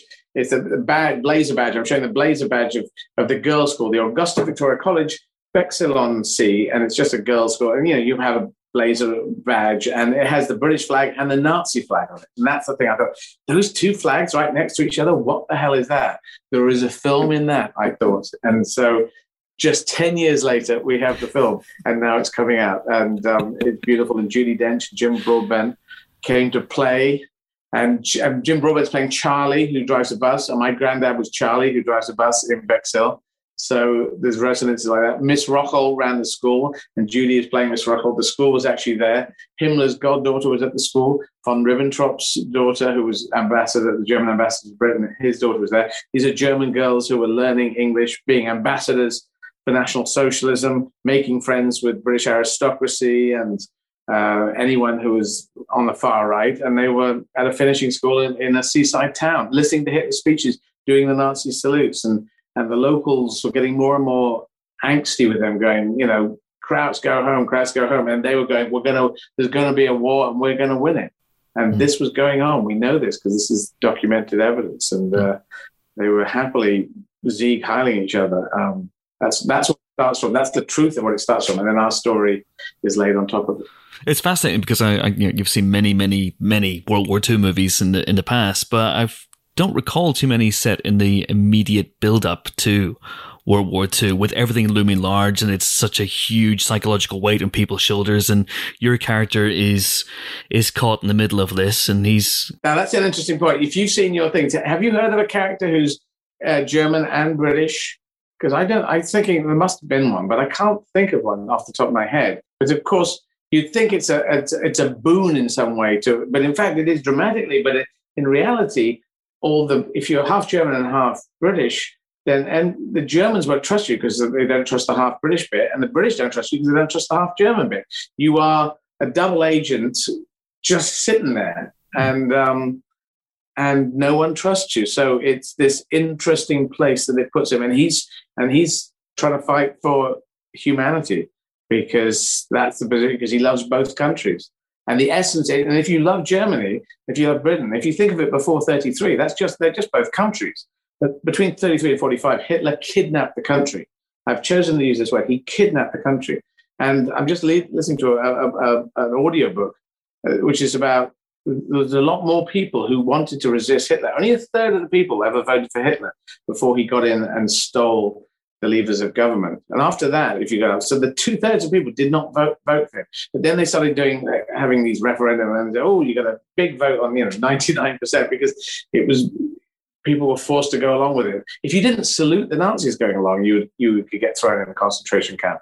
Um, you had to hang their flags out of your windows, all this kind of stuff. So it was enforced, this enforced stuff, and, and freedom of speech just well, disappeared. So um, it's an interesting ticking clock story on the eve. It's really a World War II story, just on the eve of World War II. Absolutely, and uh, and Eddie, I've got to let you go, uh, but. We were talking about how you've done a lot of dramas in your career, and obviously that is correct. But uh, you've also done comedies. Uh, you've also made made comedy films, and I wanted to ask you about one specific line in Mystery Men. I don't right. know if you remember this. There's a line that I, I this line's embedded in my mind, uh, which is "Disco is not dead. Disco is life." Is that a line that you remember? I do remember that. Uh, um, that was disco is on disco. Disco is, is and I and I I chose and I I hold out the Bee Gees. I think it's the I think it's the the, the album cover of the Bee Gees. Um, and I and I, I, they had a whole selection. Which one do you want? I didn't actually have to do that, but I ch- I chose to to use that. And then also I am something like I am I worship the god of hair care. Um, that was my line, which I added to. And I said to the Mickey, the, the props guy, I said, can you make me a, an aerosol? You know, because if you do aerosols and you do a, um, a, lighter, you can make it into a flamethrower. And I said, I just want one that's just a flamethrower, even though it's an aerosol. So, and I think it, it just turns into a flame. So he made that for me. That was Mystery Men, which is my first Hollywood film. I said I don't want to do comedies, and the first thing I went to was I was doing a comedy. I suddenly realized I'm doing a comedy. I said I wasn't going to do these. Anyway, I just played the character. I played Tony P. It's all worked out. It's all worked out in the end. Uh, I'm going to let you go. It's been an absolute pleasure. Eddie Izzard, thank you so much indeed. Thank you very much. Okay, so that was Eddie Izzard. Ammonite's the big film out this week, but should we start with Six Minutes to Midnight? Sure. Shall we? Let's do it. Let's talk about Six Minutes to Midnight. Hell's Bells. I was really wary of this going in, let me be clear, because I feel like we've seen a few of these kind of Sky original movies recently, and they have erred on the side of twee, you know, and and very tweedy, but but mostly twee, just this kind of very yeah. safe Middle England, um, nostalgic kind of nonsense. And I feel like this one was a little bit harder edged than I expected, actually. So I was expecting it to be a slightly introspective. I hadn't watched a trailer because I'm a very professional person. Um, I was expecting to be a, a, slightly sort of introspective story about this, you know, teacher going to this school, which turned out to be full of Nazi girls. And it's a little bit more exciting than that, I thought. So uh, Andy Goddard, the director, I think has made it into something that has a little bit of an echo of something more 39 stepsy. There's there's there's some mm-hmm. action here, there's some tension, there's some actual drama. And because my expectations perhaps were too low and too restrained, I was pleasantly surprised by that because I thought it was going to be just slightly dry. Um, so what instead we get is Eddie Izzard's Thomas Miller, you know, thrust into this very uncomfortable school full of really creepy sort of midwich cuckoos looking girls. Um, who are literally the daughters of senior Nazis who were sent to the UK to learn English. Um, Judi Dench as their head teacher is very Judi Denchy. You know, she's she's intimidating. She's authoritarian. Um, she's capable of withering you with a single glance. And yeah, and it looked like he was going to have his work cut out for them to just, you know, teach them English. But it turns into be turns out to be a little bit more exciting and a little bit more interesting than that. And I was pleasantly surprised by this. I have to say, I thought good performances all around and a really good cast. I mean, Jim Broadbent mm. turns up for about five minutes. You've got James D'Arcy in mm-hmm. in a mm-hmm. bigger role. Um, you know, really, really good people all the way down the list, um, mm. which I think helped give it an extra certain something. Indeed, indeed. Yeah, I was pleasantly surprised by this one as well.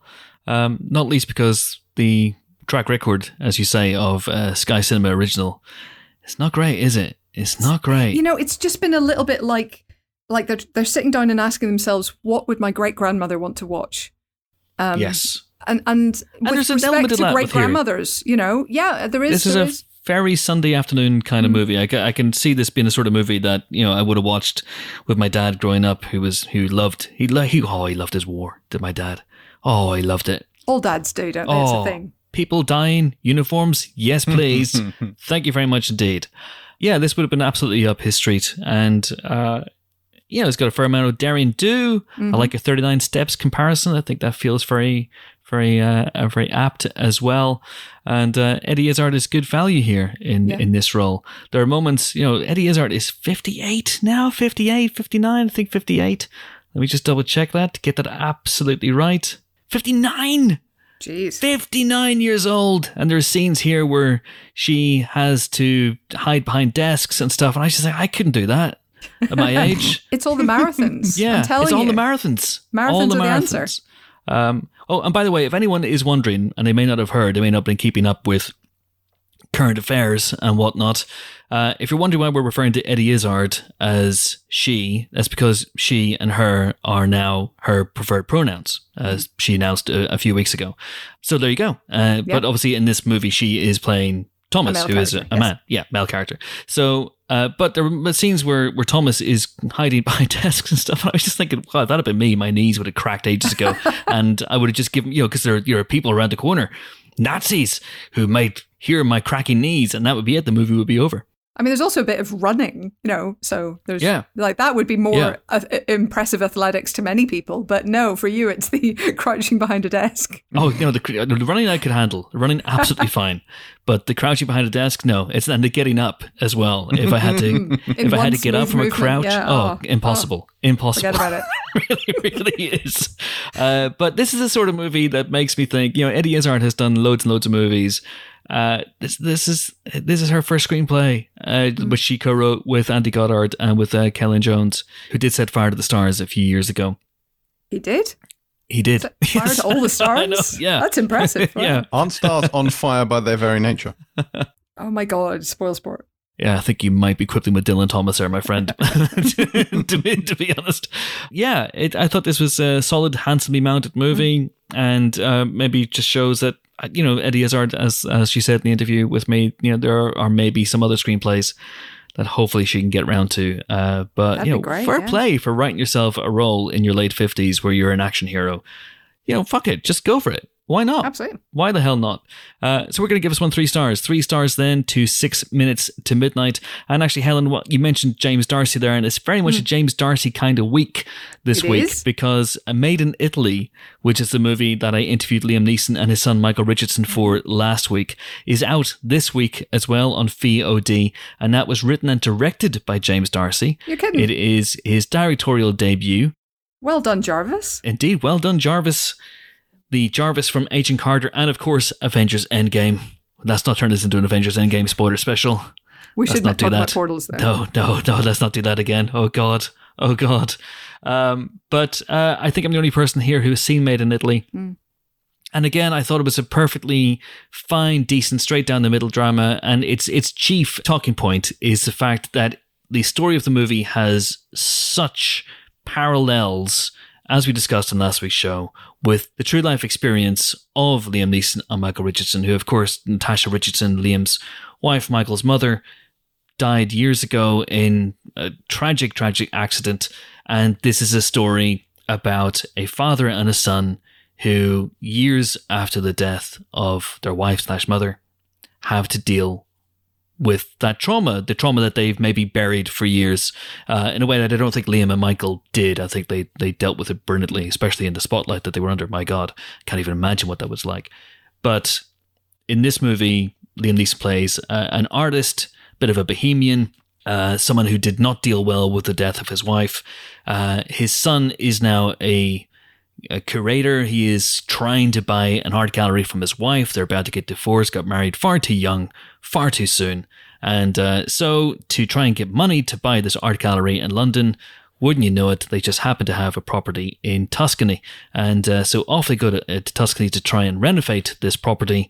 And there they encounter uh, a free spirited young Italian chef who maybe takes a shine to Michael's character, and Lindsay Duncan, who is a forbidding, fearsome real estate agent as well. And, uh, you know, this is, I thought, a perfectly pleasant, again, as I say, straight down the middle, uh, compelling domestic drama with, with hints of comedy.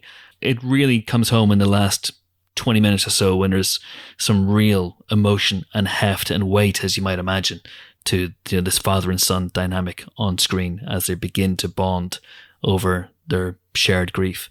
Uh, so I'd give this one three stars as well, to be honest. I'm in a three star kind of mood this week. So three stars then for Made in Italy.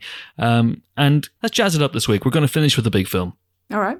Yeah, this is the sort of thing that wins awards. You know, you can just pivot last minute. I can just dance around, dance between the raindrops. It's, it's the sort of thing we can do. So, the next film we're going to talk about is a film that Jimbo has seen. I know, I was as shocked as you were. Uh, and this is I resemble this- that remark.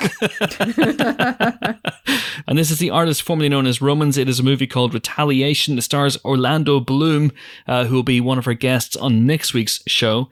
Uh, he was this week's Twitter pinata, but uh, I had a great time with him, and we'll we'll hear that on next week's show. And this is a movie that's been on the shelf for pretty much four years, and it's Orlando Bloom as you've never seen him before, um, unless of course you've seen the picture with him of, and Katy Perry on that boat. Good lord.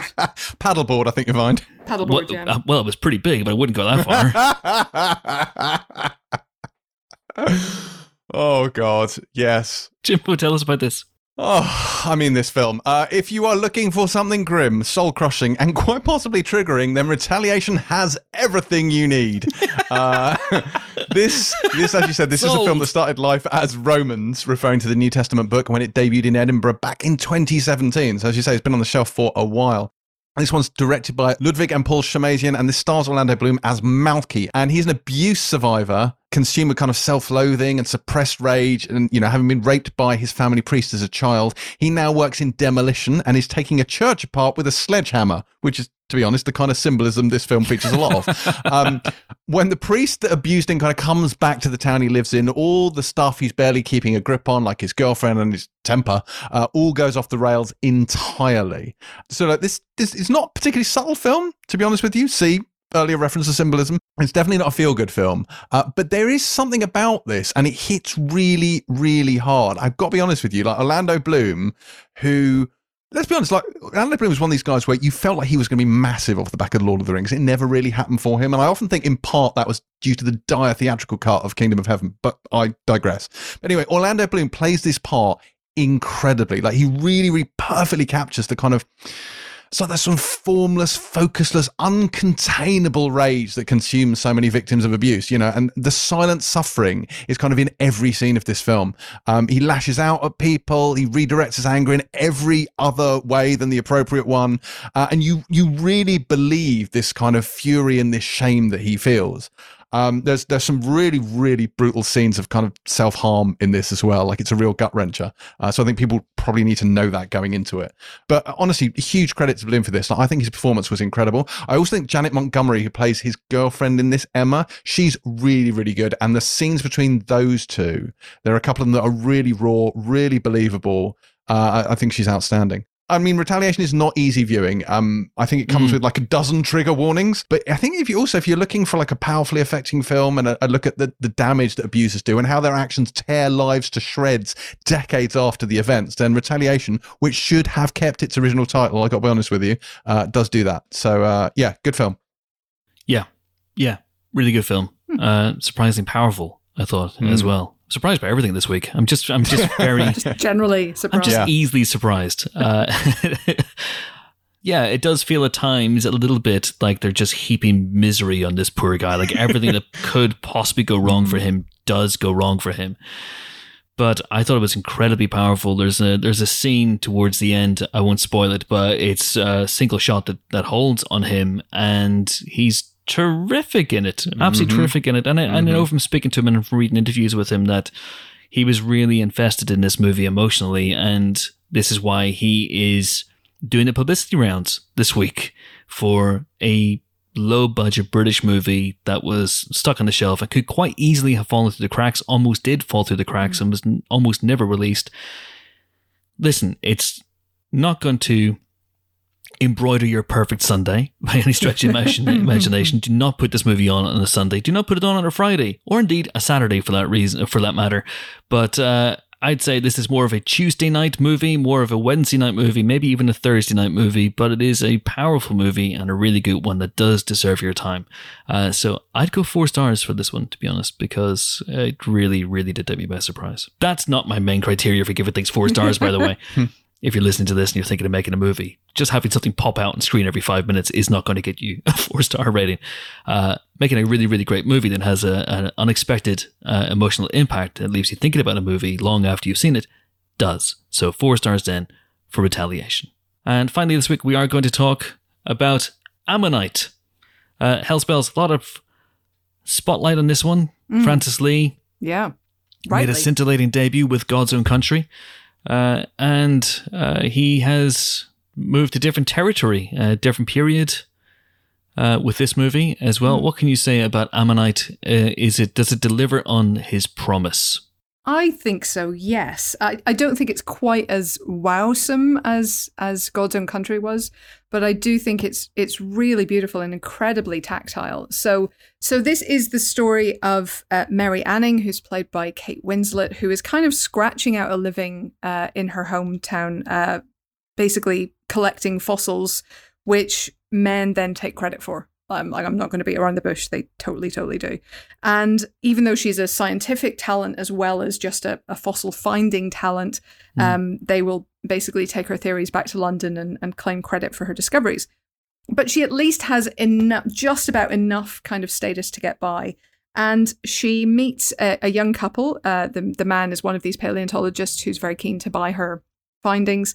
And his wife, uh, Charlotte, who's played by Saoirse Ronan, is recovering from a miscarriage and is is in a bad way. And he basically decides to leave her there at the seaside under Mary Anning's care, essentially, to try and uh, recuperate and hope that the sea air will somehow magically make her forget any grief that she may be suffering. Mm. And the two women basically form a slightly unlikely bond uh, because you've got this incredibly practical, down to earth, very earthy person in Mary Anning and this you know, slightly airy fairy, just removed, grief stricken young girl, uh, finding some kind of common ground and and way to connect uh, it's just really beautifully played. You know, you've got Charlotte going to the beach in this gorgeous white dress, which is completely inappropriate to this very messy environment that she's going into. And it's, and you can just feel, you know, the wind on your face and these waves crashing against the shore and the pebbles rubbing together and